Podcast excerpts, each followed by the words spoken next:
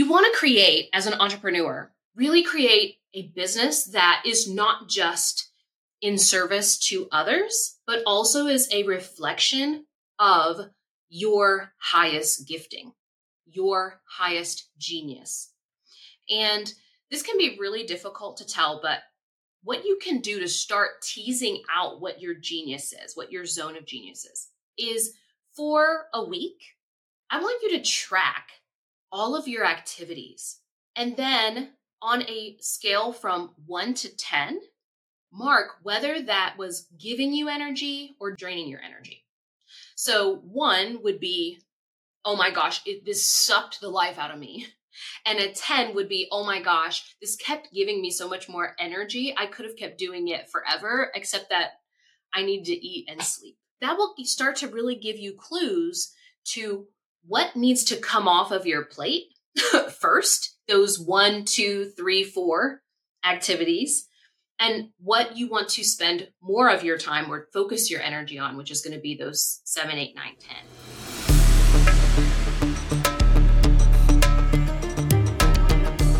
This is Euphoric Evolution, a podcast all about inner spiritual growth for abundance, where we bridge the spiritual into the practical, the energetic into the physical. I'm Makhosi Nejeser. I'm a spiritual teacher and oracle, speaker and author, and I'm passionate about catalyzing tomorrow's leaders into consciousness and transformation. So if you're a spiritual seeker and know you're called for more, let's begin your transformation.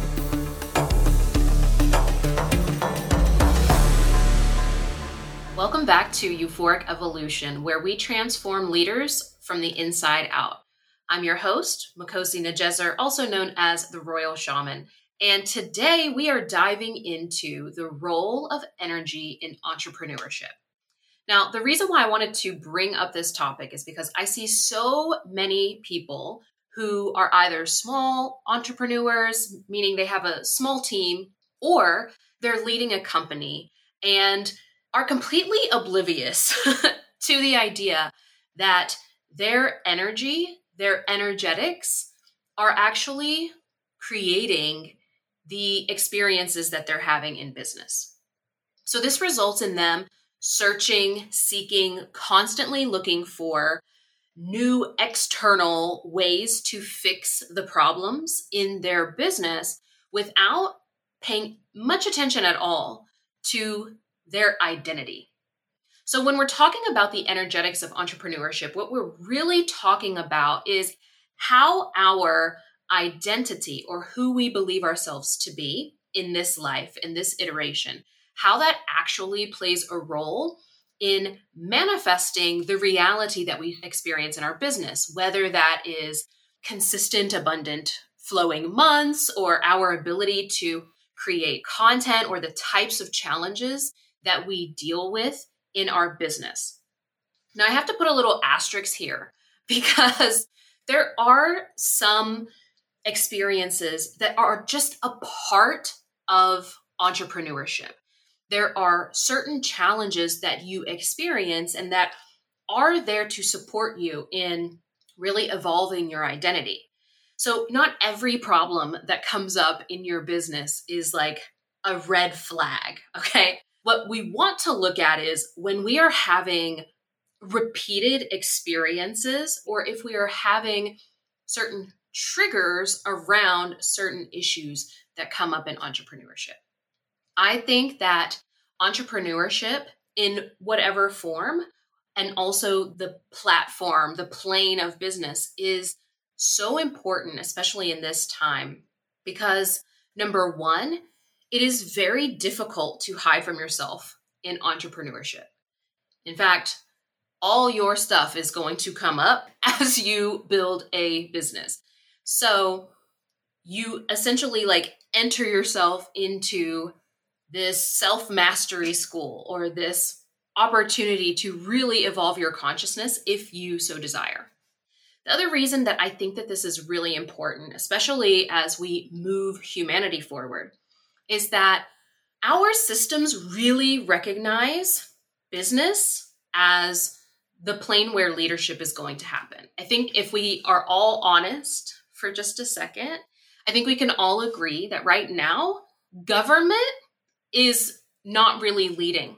In fact, it's mostly large corporations in countries across the world. I don't care what country you're in. This is a common pattern. However, with some of the technologies that are on the rise, as well as some of the recent pandemonium experiences, I'm using that word to mean another word, something that occurred in twenty twenty, we are waking up to a lot, and it's absolutely amazing and astounding, and I can't help but laugh to avoid from crying sometimes, because it's become so obvious what isn't working, right? Whether that's on an individual level in your life, whether that is on a systemic level, right? And right now it's like this rug has been lifted and underneath there's like all sorts of dust bunnies. And most people just want to put the rug back down, but that is not what you are here for if you're watching this, okay? So this has catapulted many of us to really embrace entrepreneurship, even if it's just something that you are doing on the side in order to express your gifts, your genius, your calling, or whether it is something that you're pursuing full time and it is your livelihood.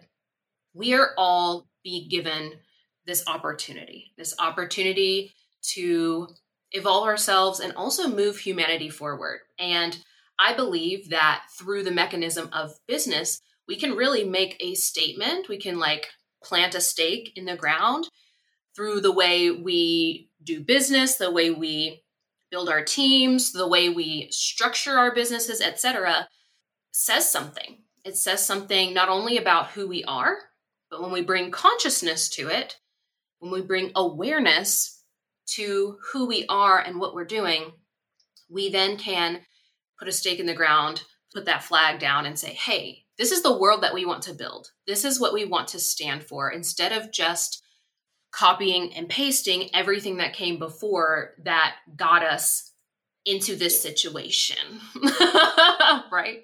So how does energy, specifically your identity, show up in entrepreneurship? Or, and why does it even matter to look inside? I saw this incredible quote. I don't know who said it. Maybe I should have done that research before I got on here and started talking, but I saw this quote that someone said, and if you know what it is, don't hesitate to, you can correct me, it's okay. But they said that the C E O's trauma becomes the company's culture. And this is so true. You see, we will unconsciously make decisions that reinforce what we already believe to be true about the world, unless we bring a level of curiosity and examination to our perspectives, to the things that we believe, to why certain things are happening in our life, the things that are actually in our power. So the C E O's trauma becomes the company's culture, happens whether it's just you as a solopreneur or you working with a team, and even you as the leader of, let's say, a large corporate entity. Because the things that you value, the things that you fear, and so on and so forth, will be reflected in the way you structure your teams, in the kinds of policies that you make, and so on, and so on, and so on. So for women especially, I'm going to specifically talk to women in entrepreneurship, there is a lot of challenge because so much of who we believe ourselves to be as women runs counter to what is actually going to be beneficial in business. And then sometimes we also devalue the very traits about ourselves, the identity of our femininity that actually is really conducive to business, we devalue that. So for example, what do I mean? Well, Let's say that as a woman, you have an incredible gift for connection, for creating intimacy, for listening, for creating a culture where people feel like they can be themselves. That is incredibly valuable.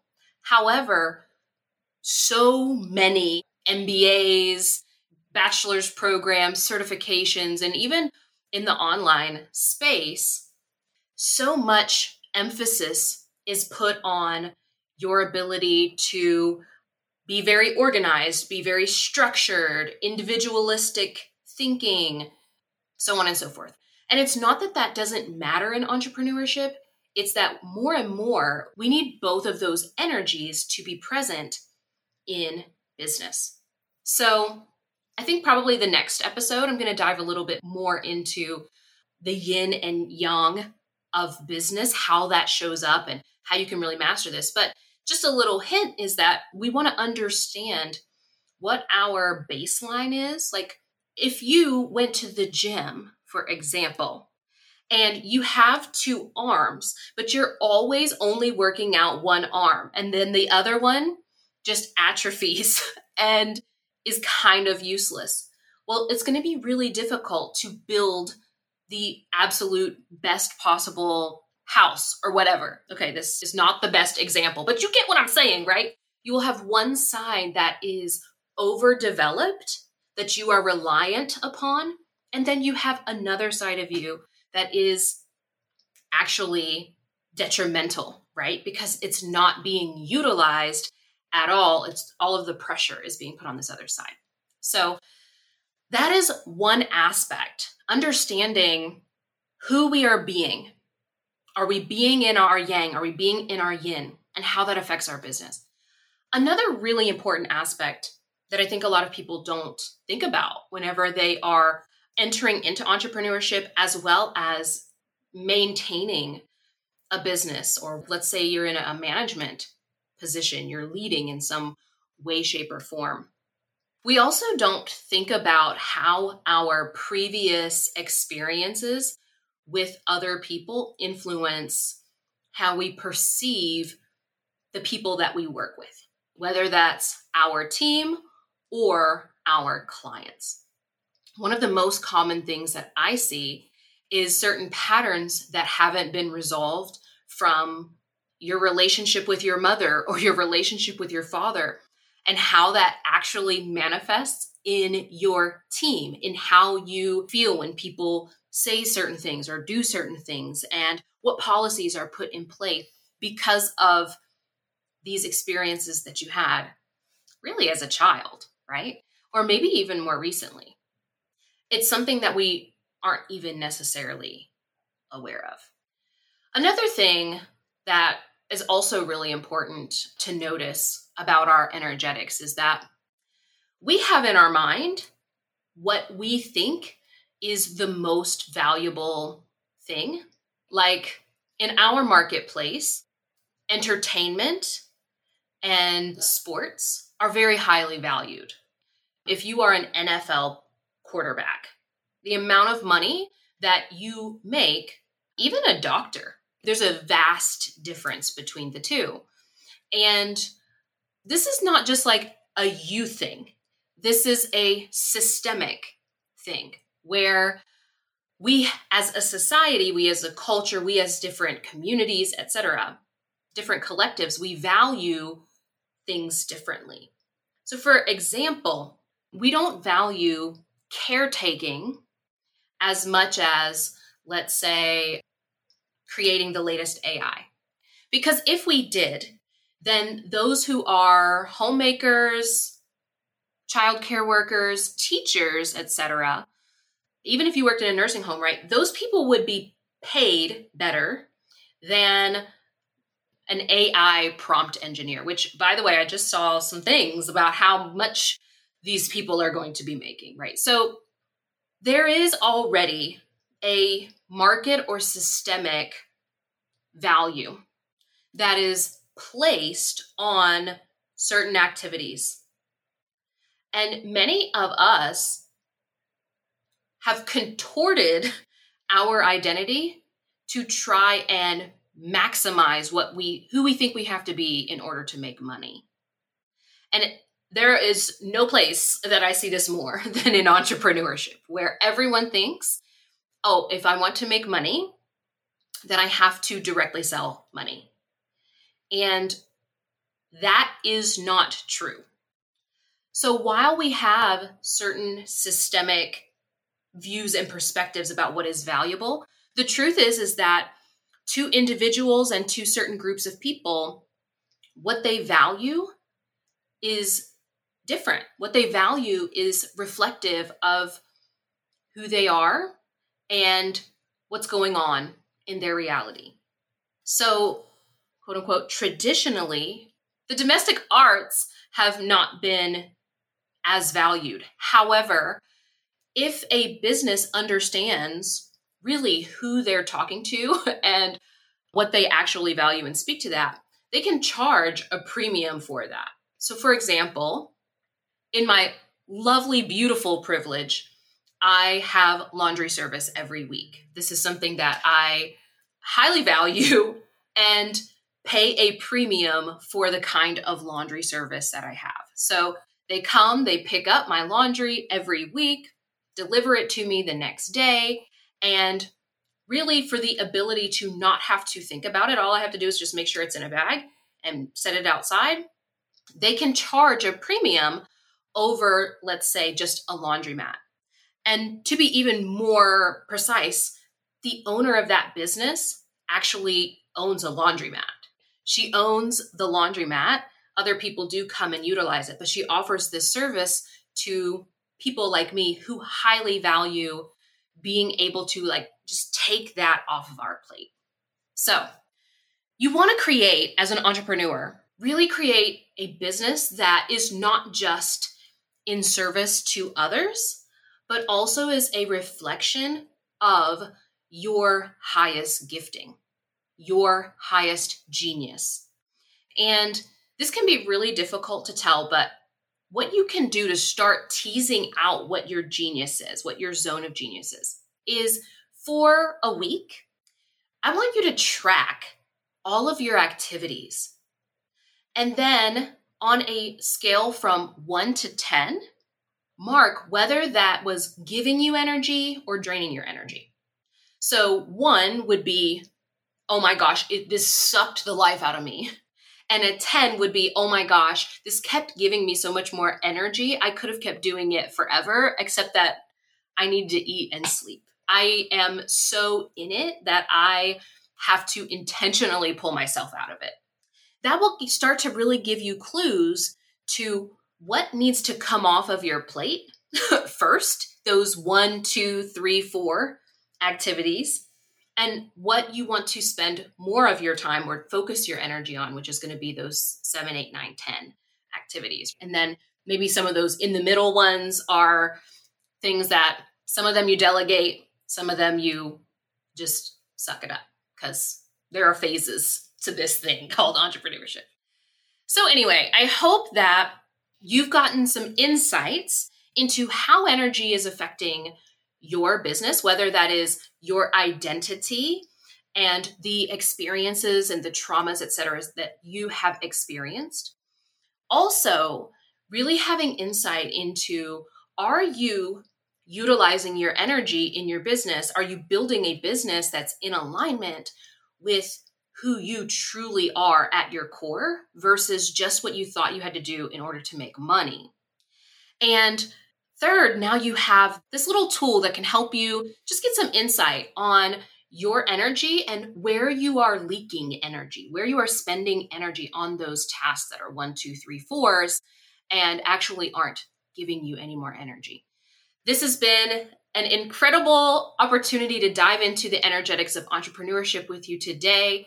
If you got value from this, be sure to like, share, subscribe to this podcast to get more like this. Next up, we're going to be talking about the yin and yang energies in business and how you can wield each of those energies, become a master of energy in your business. And I will see you next time. Toodles.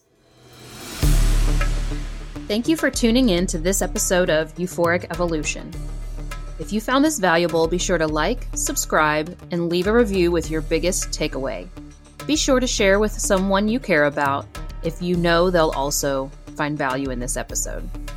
You can also visit the royal shaman dot com to take my free consciousness quiz, where you'll uncover your current stage of consciousness, identify your current blockages, and define which steps you can take next to align with your highest potential.